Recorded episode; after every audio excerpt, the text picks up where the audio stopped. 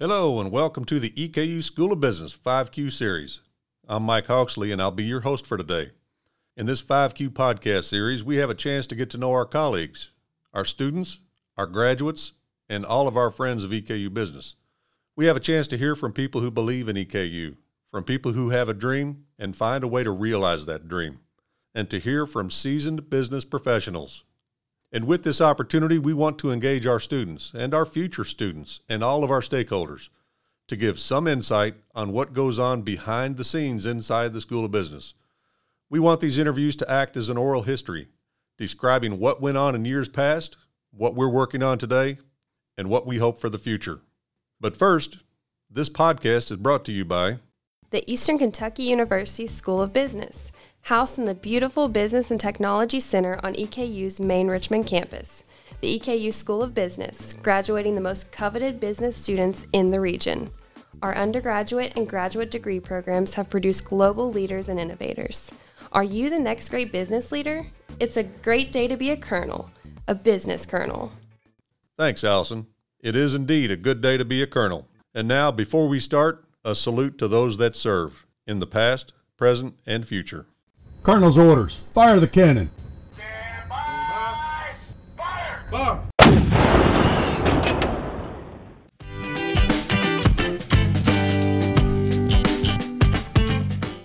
And now, let's get on with our five Qs. Today, we're getting to know one of our friends of the EKU School of Business. We're here today with Dr. Greg Gillum. Dr. Gillum is a friend of Eastern and participates with Dr. Farida Awang in some of her communication classes. Good morning, Greg. Good morning. Thanks for being with us today. We'd like to get to know you a little better, and to that end, I'd like to ask you five questions. First, we'd like to know a little about your background.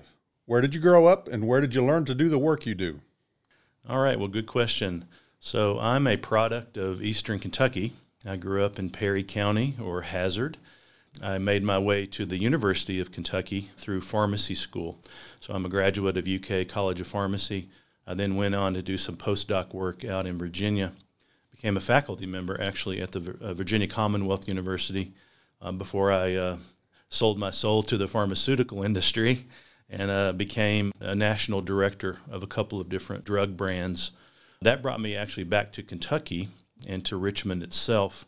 But at one time in my career, I wanted to really uh, leave corporate America and kind of uh, flex my entrepreneurial wings. And in 2004, I left GlaxoSmithKline voluntarily and started Human Fusion, which is a management consulting firm based in here in Richmond, uh, but uh, we have international uh, clients and international reach. Very good. Tell me your interaction with Dr. Awang. You visit her classes, and, and what happens when you visit? Yeah, so Dr. Wang and I are very good friends. Um, she has invited me in on a couple of different occasions to lecture uh, to her international business community. In fact, about uh, three weeks ago, I came in to talk to the students about the importance of self-awareness and emotional intelligence and how important that is in the in the business environment today, uh, especially the global environment that we live in. And um, so she was she's very gracious. Uh, love working with her, and um, and she uh, let me know about this podcast, and here I sit. She's a great one. Yeah, thanks for mentioning. Question number two: What does a typical workday look like for you? Well, as a management consultant, I typically uh, work very closely with uh, human resources department in the companies that employ me. Just so f- I'll give you an example of what I'm doing today. So today I'm helping uh, a company hire uh, an area vice president. So I'm very involved in the uh, the screening and the the interviewing of that particular uh, candidate pool once we get to a certain point, this company uh, believes in the normative behavioral assessment that I do. And so we will do that. I will interpret those results uh, from a management and leadership standpoint and give them uh, uh an analysis on that. And from that, they'll have an extremely good objective way to hire the right people. Most companies don't use assessments to hire people. Even if they do use assessments, they use the wrong ones. They use Ipsative assessments to hire uh, people with, which is the wrong type of instrument. And so, really important to use normative behavioral assessment. And so, that's just one area that I help. I do a lot of management coaching as well. I have 14 clients at the moment. So, that is actually a lot more than I should have. It keeps me uh, really, really busy. But um, I coach uh, managers to, to become better managers. I do a lot of training as well. I'm involved in a nine week course in one company in Lexington right now um, that is uh, for their frontline leadership. Uh, that's in, uh, four hours every week for nine weeks. Um, so that's an interesting project. Um, so, so anything really related to the, the talent development arm of human resources, um, I, that's where I come in handy and, and, and become a partner with those companies. Oh, very good. Question number three What does the future hold for your profession? Yeah, that's a great question. I, I, spend a lot of time thinking about the future of management because as a consultant, you, you want management to be around for a very, very long time. We all know about the invasion of uh, artificial intelligence and machine learning, and, and, and that uh, type of automation is starting to take over a lot of what we call algorithmic tasks in the workplace. So things that are very routine, things that are very repetitive, are being replaced. Even now, I was actually in Walmart in Lexington not too long ago, and that store was one of six stores in the country that was selected to have a robot in the aisles, going up and down the aisles, searching for hazards, tripping hazards. Uh, it would search for you know boxes of cereal in the aisle. It would search for spills uh, of liquid, and it would alert the management team that there's an issue in aisle seven, and uh, it's just fascinating. Now, what I do, I help managers manage people better. Fortunately for me, uh, management is a heuristic task. It is not involved uh, with context and emotion and abstract thinking and things like that, which robots right now are not very good at. And so I think the future of management is very, very strong. If you look at the World Economic Forum's top five skills for 2020, people management is number four on that list. And so uh, management is strong, and I think therefore, because companies don't do a lot of management training, I think management consulting is going to grow and grow and grow. Wonderful opportunity to integrate the human side with the machine side. Absolutely. And take advantage of, of machines where they're going to bring efficiencies and productivity and uh, let the humans do the human thing. That's right. Very good. Question number four What knowledge or skill do you wish you had mastered before starting your career? Well, so I'm a pharmacist by training, and so uh, I joined the 53% of people in the world today that aren't really working in their degreed field. It's a very interesting time uh, in human history. But as a, as a management consultant and as someone who, just to give you some background, when I was at GlaxoSmithKline, I was a manager of people for about 10 years. And so I, that's where that's why I became a consultant because I loved management, absolutely ate it for breakfast and lunch and dinner. I just loved the the whole uh, the whole concept.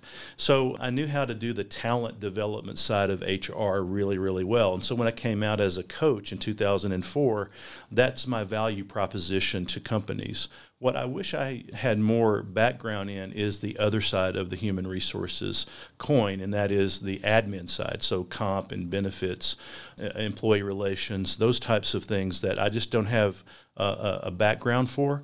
But if I did, I could expand my coaching practice even more. Very good.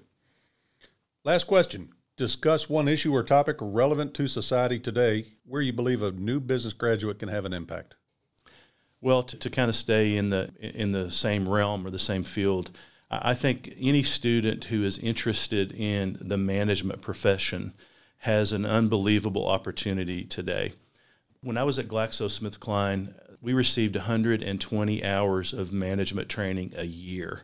That's equivalent to one month a year in management training. They really believe that if we trained our managers really, really well, that would solve a lot of business problems. So when I came out as a coach of managers in 2004, I thought every company focused on management development and management training. Uh, what I learned is that very few actually do. So if you're a student and you really uh, are interested and intrigued by management and you want to come out and start your career and be a really, really good manager and really uh, have a very focused development plan on that, the, the sky is the limit. There really is no upper limit for you because there are so few trained managers out there that you really stick out. You will differentiate yourself very quickly in, the market, especially if you use a coach or uh, have a mentor um, that, that can guide you along the way uh, that'll even accelerate your path even further. So, uh, if if you love management or you're interested in management, go into that field and be very confident that your future is very bright. So, to that, I would ask a little bit about the management part. I'm thinking the skill set that's relevant to the student today. I'm thinking motivation would be a really key component. Can you tell me some of the others you think that uh, new students are going to take Yeah. into the into their profession? Absolutely. So um, I'm, I'm drawing now on the World Economic Forum data on uh, what skills are necessary for 2020. Uh, they do it. They do this every five years, and so what we know is that the number one skill that businesses are looking for right now is complex problem solving. The ability to take a lot of different information coming at you from every direction. You know, we live in a VUCA world: volatility, complexity, uncertainness, and then uh, ambiguity. The, the VUCA acronym that you hear about in, in Harvard Business Review all the time. We live in that world, and so if you can take problems, very complex problems, and help solve them, you're going to be uh, an asset to a business. The other, uh, the other four are critical thinking skills, people management, as I said before, and the ability to collaborate and form teams and really drive change management. The one uh, skill that kind of snuck up on all of us, which was very interesting when this came out uh, last year, was creativity creativity not in an artistic sense where we want people to know how to watercolor or something like that, but the creativity in terms of how to really think about uh, issues in a very new way. So innovation, design thinking, parallel thinking, th- those types of things. Uh, that's really, really important. So um, as I was uh, telling Dr. Wong's class a, a few weeks ago, you know, if you if you really like management and you want to, to lead in the in the next few years, really work on your problem solving skills, critical thinking skills, creativity, um, and, and then everything else will fall into place for you.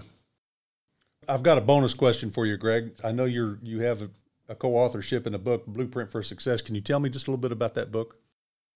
Other than the uh, other than the Bible, Stephen Covey's book, The Seven Habits of Highly Effective People, was the most formative book in my entire life. In fact, it changed my course of going uh, from an academic standpoint. I was a professor at the, the Virginia Commonwealth University, and no one really jumped in, into the pharmaceutical industry at the time that I did. It was a very uh, taboo kind of movement. Um, but I did it because I understood the habit one, proactivity. So I've been a sort of a disciple of Stephen Covey for a very, very long time. In the mid 2000s, um, Dr. Covey wanted to write a book with regional coaches. And he contacted a publisher in Tennessee who contacted me and asked me if I'd be interested in writing a chapter in one of his books. He was also co authoring it with Dr. Ken Blanchard, who wrote The One Minute Manager. So here are two icons that I had been uh, studying and, and uh, reading all their books forever. World, world renowned. World renowned, and they asked me if I want to write a chapter in one of their books. It didn't take me very long to say yes. And so I, I wrote chapter five in the book Blueprint for Success. And, um, you know, I got to know Doctors Covey and uh, Blanchard a little bit through that process. We're, we weren't great friends, but we were, uh, you know, we, we got to be on a few podcasts together and conference calls. And, and I've been to several of their workshops over the years and, and just, uh, just fantastic people and just a really good experience. And it's helped my business having a marketing tool that I can uh, use to, to promote my business is, is very helpful. And what a wonderful opportunity that turned into. Yes. So thanks for sharing that. Absolutely. Well, Greg, uh, I appreciate very much. Thank you for being here. We appreciate the time you spent with us today. It's been my pleasure. Thank you, Mike.